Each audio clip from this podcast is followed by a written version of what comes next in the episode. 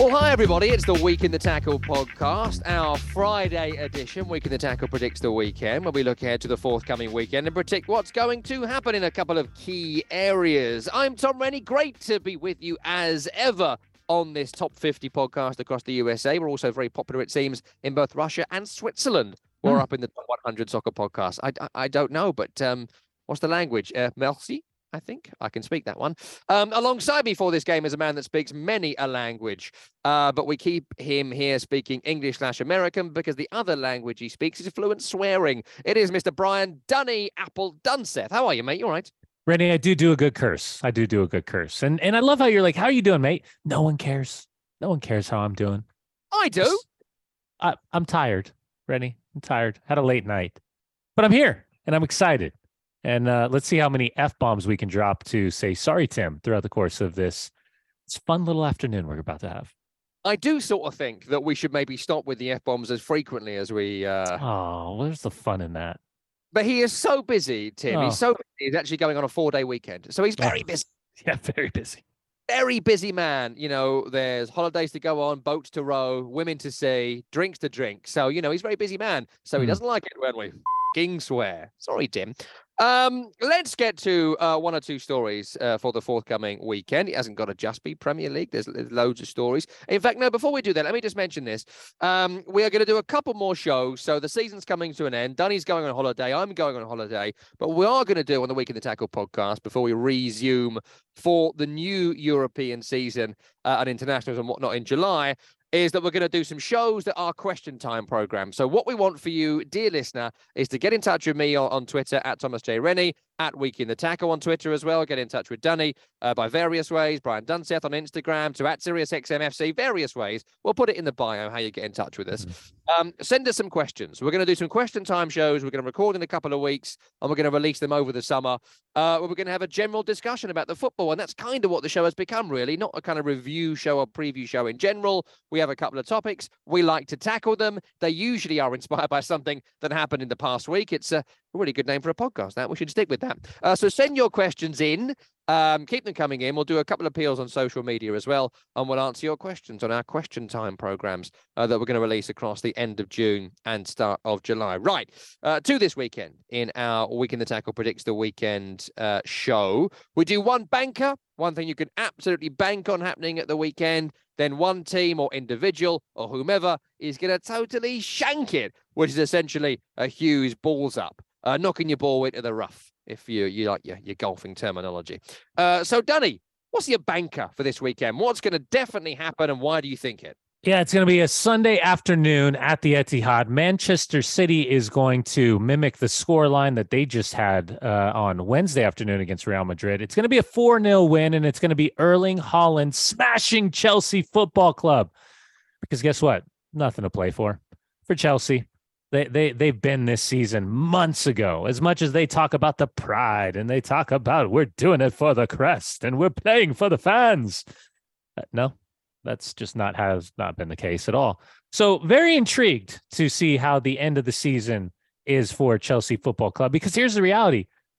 We don't know what's going to happen. I don't think they know what's going to happen. We certainly understand that Mauricio Pochettino is going to have his say and he's probably going to want an influx of at least 2 to 3 players to strengthen positionally what this squad needs to look like. Now, the number nine situation, right? Romelu Lukaku comes back potentially. You've got Pierre Emerick Aubameyang potentially leaving. You got Broja recovering from the ACL, and you still have to figure out what the psychology of the system looks like and who is going to effectively be pushed out the door. Oh, by the way, maybe even some of the players that he does want is sitting on 18 months to a year left on their contract. And what potentially does that look like? Does he maybe rubber stamp a new deal for a couple of players? Christian Pulisic. Um, so this is a game where I don't think there's much to play for. And I know for Manchester City, the gauntlet has been thrown down months ago, and now it is clear and obvious their intent. It is the treble, it is on, and another opportunity for them to put their stamp on the Premier League title. I love the idea of Mauricio Pochettino going into that first meeting with Todd Boehly when he's confirmed as Chelsea manager, which could be any day now. And he says, Todd, I want maybe three or four players. Can you Hmm. get me these three or four players? And Todd says, 500 players? Yeah, I can get 500 players for you. I saw a guy at the bus stop today. I just gave him seven million pounds to be our new right back. His name is Billy Bob or something. Here he is right now. And Mauricio's like, no, Todd, Todd, you've done this. You've made this error. Can I be in charge of transfers? And Todd Mm. says, transfers? I can make lots of transfers. I'll transfer you right now. Oh, look, here's Tommy Tuchel back. Here's his hat. I just bought it for 600 million pounds. I'm going to put it in the Chelsea Museum. On and on that sketch could go. But you, Mm. you get the gist of that really funny sketch. Um, let me ask you about Man City in this game. If results go their way this weekend, which would be a Nottingham Forest draw or victory over Arsenal on the Saturday, it's a game you can hear with Talksport's international team uh, on Premier League Live on Sirius XMFC if you're in the USA and in Canada. So make sure you join us. Um, then they'll be champions on Sunday, um, depending on their result um, against Chelsea and indeed what's happened, draw, loss, whatever for, for Forest Arsenal, which might happen. Um, so they might lift the, the trophy after the game, which would mean our show gets extended a bit. So we, we pick up that trophy lift. Um, your your view, you mentioned it there, the treble. I mean, we, we weren't together on Thursday's program on Grumpy Pundits because you got let down by the travel. Um, I got sidetracked, of course, by the concept of the sovereign wealth fund, and I'm not going to let that go because you know the quality of the squad is is a massive difference, and it's been a 15 year sports washing project. Don't at me; those are facts. Uh, but what about Man City's performance against Real Hmm. Madrid? Talk to us a bit, Danny. Talk to our listeners a bit about the Yeah. Certainly in that first half. If if you can separate and i know it's difficult for a lot of people the conversation behind the scenes of how this squad was built versus what we've seen um, and, and i know that we've gotten into it on a couple of different occasions because i, I have been not an advocate but I, I have been an explainer of why i like how man city has gone about their business with regards to the transfer window and the identification process of the players that they think can make their squad better and how early they get their business done um, I can certainly separate the two uh, because I look at them in two different ventures the business side versus the sporting side, but I know those two clash and they collide very prevalent, prevalently um, in this conversation. If we're just talking football, we start with Pep Guardiola. You know, the, the, the havoc surrounding the conversation with Pep has always been not what he can do in the league, but what he has not done in Champions League without Lionel Messi since departing Barcelona. That has been a tag that I think has been similar, although uh, drastically different, with Lionel Messi and lifting a World Cup trophy with Argentina. Um, when we talk about Pep Guardiola, there's no doubt that as time continues to go on, we will refer to him as one of the best managers of all time. That that for me is it, it's done. It- it's it's the ink is dried. Uh, but there has been question marks about tinkering, about adjustments, about the philosophy of the way he sees the game, the way he sets up his tactics, the little tweaks and nuances to way he wants his team to play, because it's not just about winning; it's about how he wins. I think that's what he wants to see. And even watching Kevin De Bruyne and Pep getting that kind of verbal spat for a second on the field where they're barking at each other, it just shows you the intensity of what they're trying to accomplish and knowing that they're so close, especially after being knocked out on a couple different occasions and in circumstances where you felt like they've either blown it, the manager has ruined it, or the players have been injured that were really the difference makers to catapult them to the trophy. That first, that first 45 minutes, uh, I, I think will be a reference point um, in the future for some of the best football that we've seen played in the continent. Um, I, I just think they were so superb there. And I and I know I was listening to all the Inter Milan fans, and they say, "Well, you're not going to have the chance to play this way against us because defensively we won't allow it. Uh, uh, they were just too wide open, Real Madrid." Uh, no, no one's stopping this team. Wait, that that full throttle movement with possession, without the ball, spacing, understanding, it was extraordinary. That was honestly some of the best. Fo- and I know it's hard to dissect and separate, but if you're just looking at as the game, that's some of the best football we've ever seen. So I'm not trying to overhype it. I'm not trying to undersell it. From my perspective, and this is coming from a Manchester United fan, that is some of the best football that I've ever seen played.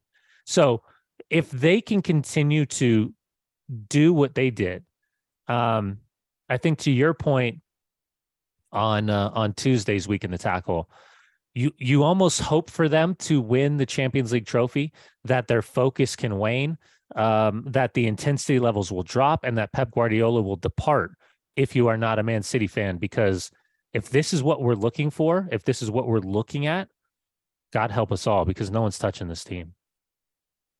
Yeah, fully agree. I think the, the Champions League is there to be won. The title will be won by the end of this weekend, and the FA Cup against Man United. Oh, shame it wasn't Brighton. Um, but look, we, I'm not going to do it right now because I think people have heard me talk about it before. But I am not going to stop talking about the, the sovereign wealth fund element of it. And I think it was a really interesting game in terms of a changing of the guard from the old money who have done whatever they can to take the cash off literally everyone else in football to expand the Champions League in a way that essentially Real Madrid, who will always qualify for that competition, um, they play more games and make more money. That's why the Champions League is what it is now because of the power of Real Madrid and Barcelona and those old money clubs. They were able to expand the Champions League in their favor. So, A, they would always qualify. B, they would always have games. And C, they could make sure to always have a financial disparity between them and, and those below them. So, I'm not here defending Real Madrid and the old guard, you know, them as well. Sorry, Tim. So, you know, I just wish they were usurped by stronger regulation and the concept of egalitarianism and competition, as opposed to the necessity for a sovereign wealth fund and another sovereign wealth fund to compete at the very top and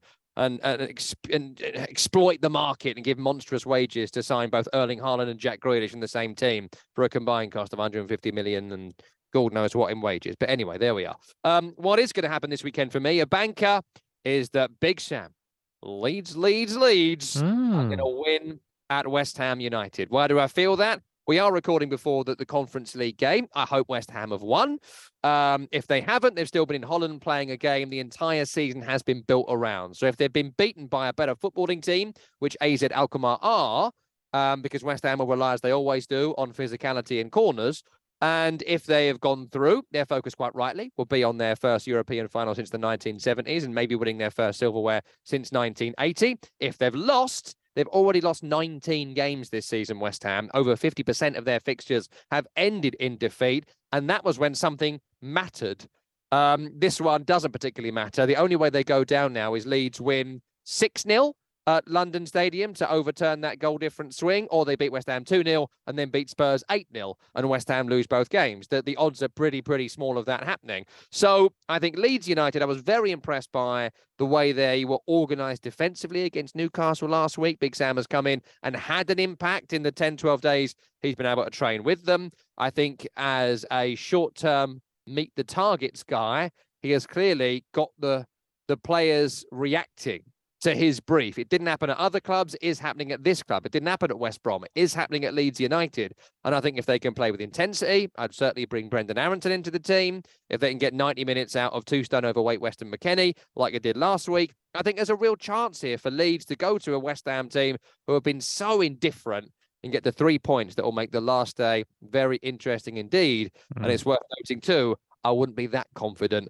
of Everton winning at Wolves as well, making all of that real interesting. So my banker is a big Sam Cheshire cat hippo head grin at the end of Sunday's game, which I'll be attending, and I don't know why. Um, Donny, give us a shanker for the weekend. Yeah, I'm, I'm going to go with the opposite of what you just said at the end of that conversation about West Ham. I'm actually going to say that Everton is going to win at Wolves. Wolves will be my shanker this weekend because they are safe. They are sitting on 40 points. And Everton, especially with all this conversation about 777 buying the club in the last 24 hours from Moshiri. You're you're welcome, Everton fans. I don't know if that's a welcome, but you're welcome.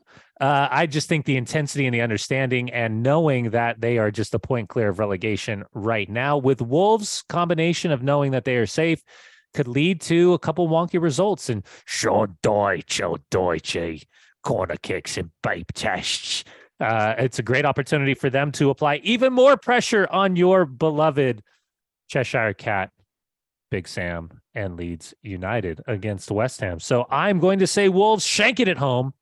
1 0 loss against Everton. Uh, it's a tough one for my shanker this week. I like that a lot, and I can see it happening. Um, but my shanker is going to be I think on Sunday I'm going to take a Shanker, Brighton and Hove Albion. I, I don't mm. know why mm. I fancy this. I don't know why, but when Brighton have played the good teams this year, amazing against Man United. We waxed lyrical about that for ages and ages and ages and ages. Um, when they beat Arsenal last weekend, the Monday show, uh, Tuesday show was all about how good that was. But when they played the rubbish teams at home, I don't know. Something's been missing, and Southampton are down, right? Mm, There's yep. nobody in the world that's going to predict this result.